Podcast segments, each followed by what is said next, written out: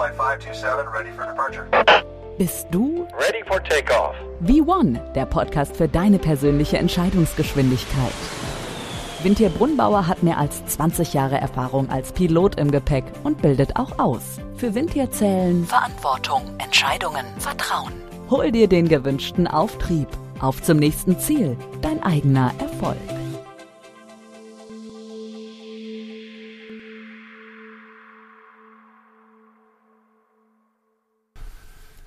Herzlich willkommen zu meinem Podcast Vivon, der Podcast für deine persönliche Entscheidungsgeschwindigkeit.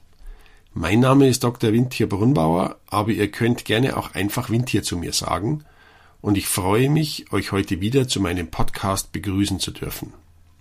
Worum geht es in meiner Episode heute? Ich werde davon sprechen, dass Checklisten dir helfen, nichts mehr zu vergessen, was dir wichtig ist. Kombiniere die verschiedenen Arten der Checkliste, um eine optimale Abarbeitung der Punkte zu bekommen. Wenn dich Gedanken nachts wach halten, Checklisten lassen dich durchschlafen.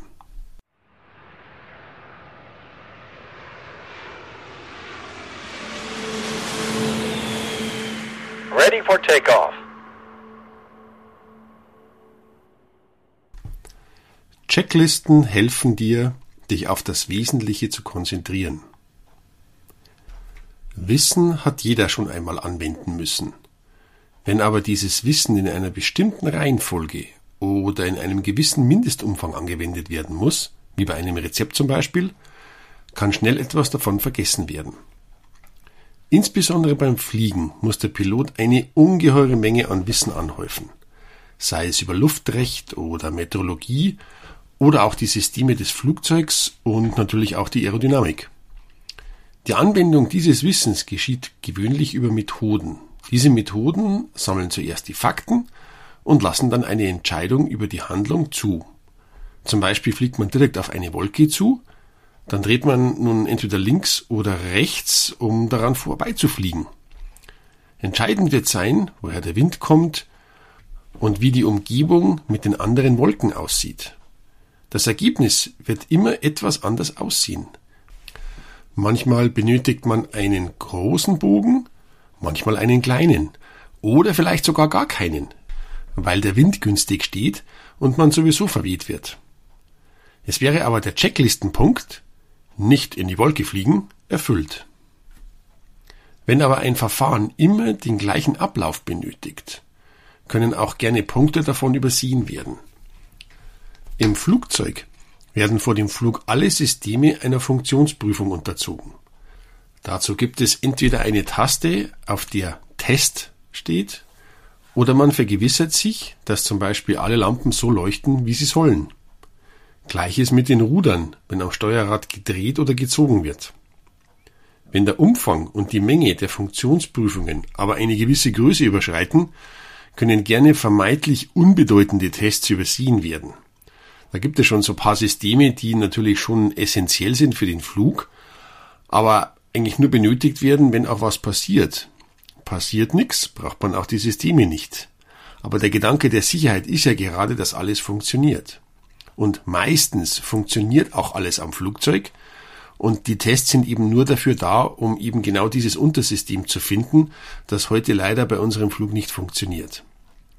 Aus diesen Ergebnissen dieser Tests lässt sich dann auch entscheiden, ob ein Flug durchführbar ist oder nicht. Damit keiner von diesen Tests aus Versehen übersehen wird, sind diese Checklisten sehr hilfreich. Oft ist auch die Reihenfolge entscheidend. Es ist nicht sinnvoll, eine Hydraulikkomponente zu testen, wenn vorher nicht die Hydraulikpumpe gestartet und getestet wurde. Auch haben sich andere Personen, meist vom Hersteller, vorher sehr viele Gedanken gemacht, wie diese Systeme zu prüfen sind. Somit sind die Punkte auf einer Checkliste Stellvertreter für jene Verfahren, die sich der Hersteller ausgedacht hat. Der Betreiber des Flugzeugs verwendet dann diese Verfahren und integriert diese in seine SOPs. Das bedeutet Standard Operating Procedures.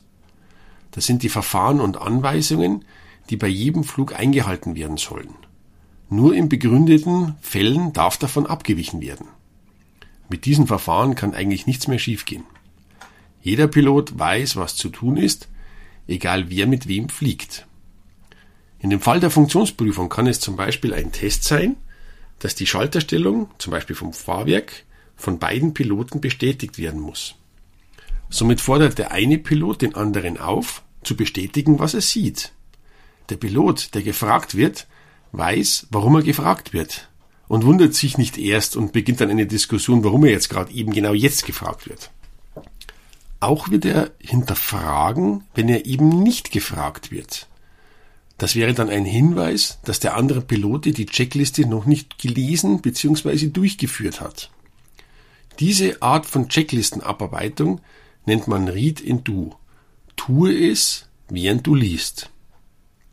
Eine andere Variante wäre die Challenge and Response Checkliste. Hier werden zuerst die SOPs angewendet und dann erst zu einem späteren Zeitpunkt die Checkliste gelesen. Als Antwort bekommt man als Checklistenleser nur noch den aktuellen Status der Punkte. Falls da noch etwas nicht so ist wie erwartet, kann eben nachgebessert werden. Als Beispiel kann man sich den Startlauf eines Flugzeugs vorstellen, bei dem kurz nach dem Abheben das Fahrwerk eingefahren wird. Hier ist für Checkliste zeitlich kein Platz. Aber im Steigflug kann man nochmal sicher gehen, dass dieser Punkt auch wirklich abgearbeitet wurde. Gerne werden in diesem Zusammenhang auch Flows verwendet. Dabei wird im Cockpit in einem speziellen Muster die notwendigen Punkte abgearbeitet und danach von einer Checkliste geprüft. Man kann sich das so vorstellen, dass das Instrumentenbrett zum Beispiel von links nach rechts oder von oben nach unten oder rechts im Uhrzeigersinn oder wie auch immer durchgearbeitet wird. Dabei kommt man dann zwangsweise an alle zu checkenden Geräte vorbei. Eine spannende Kombination aus diesen Checklistenverfahren sind Memory Items. In Situationen wie zum Beispiel einem Triebwerksbrand, die eine unmittelbare Reaktion eigentlich mit einer Read-and-Do-Checkliste benötigen, ist einfach keine Zeit, eine Checkliste zu lesen. Daher werden diese Punkte auswendig gelernt und bei jedem Checkflug, der halbjährlich oder jährlich stattfindet, überprüft. Oft sind es nur drei bis zehn Punkte, aber diese müssen zeitnah abgearbeitet werden. Oft sind diese Punkte dann auch in der Notfall-Checkliste enthalten, die man später liest und werden nur noch überprüft, ob sie auch wirklich durchgeführt wurden. Gerne werden beim Abstellen eines Triebwerks wichtige Punkte übersehen. Gerne übersieht man das Abschalten der Treibstoffpumpen. Natürlich werden die Triebwerke von Sprit, Hydraulik, Elektrik getrennt. Aber die Pumpen laufen noch weiter. Passiert nicht viel, der Sprit wird einfach nur gegen ein geschlossenes Ventil gepresst aber nichtsdestotrotz hat der Hersteller sich ausgedacht, diese Pumpen auszuschalten. Mit solchen nachträglichen Checklisten kann man diese Punkte abfangen, obwohl die eigentlich vorher in die Memory Items integriert waren. Man darf nicht vergessen, dass diese Notfall-Checklisten von Personen erstellt wurden, die viel Gehirnschmalz da reingesteckt haben. Man kann diesen Listen also vertrauen, wenn es sehr hektisch wird und die Umgebung einen sehr ablenkt insbesondere wenn es ums eigene Leben geht. Okay, roger that. Wie lässt sich das in deine Welt übertragen? Die Read-and-Do-Checkliste wäre zum Beispiel eine Urlaubscheckliste für das Kofferpacken. Dabei werden immer genau die Dinge eingepackt, die auf der Liste stehen. Es lässt sich also nichts mehr vergessen. Wenn diese Liste schon vorbereitet ist, könnt ihr euch auf diese auch verlassen, wenn du zum Beispiel spontan auf eine Geschäftsreise musst oder zu Verwandten oder im schlimmsten Fall schnell ins Krankenhaus musst. Die Challenge and Response Checkliste wäre eher was für die Tagesaufgaben. Nach getaner Arbeit wird gecheckt, ob alle Punkte abgearbeitet wurden. Beim Einkaufen können zum Beispiel beide Varianten verwendet werden. Entweder ich gehe durch meine Einkaufsliste Punkt für Punkt durch und renne dann kreuz und quer durch den Supermarkt, um die Sachen zu finden. Das wäre dann die Read and Do Checkliste. Oder ich gehe einmal durch den Laden, nehme alles mit, was mir einfällt und checke dann vor der Kasse, was ich noch vergessen habe. Das wäre dann die Challenge and Response Checkliste. Wachst du allerdings nachts auf, weil du noch einige Dinge vergessen hast, die du dringlich machen müsstest und dir wirklich wichtig sind, schreib sie einfach auf. Sie sind dann deine To-Do-Liste, die zur Checkliste wird, damit du die nächsten Nächte ruhig durchschlafen kannst. Warum erzähle ich euch das? Checkliste. Erstens.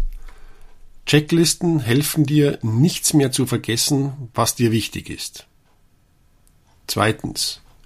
Kombiniere die Arten der Checklisten, um eine optimale Abarbeitung deiner Punkte zu bekommen. Drittens. Wenn dich etwas nachts wach hält, Checklisten lassen dich durchschlafen. Checklisten helfen dir, dich auf das Wesentliche zu konzentrieren. Checkliste completed. Vielen Dank fürs Zuhören und ich freue mich schon auf das nächste Mal. Bis bald, euer Windtier.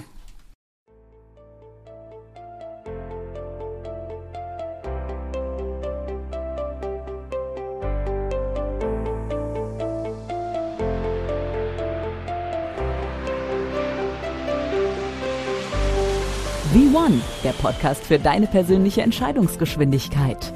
Reserviere dir jetzt schon dein Ticket für die nächste Folge. Mit einem Klick diesen Podcast abonnieren und du landest garantiert in der Fastlane.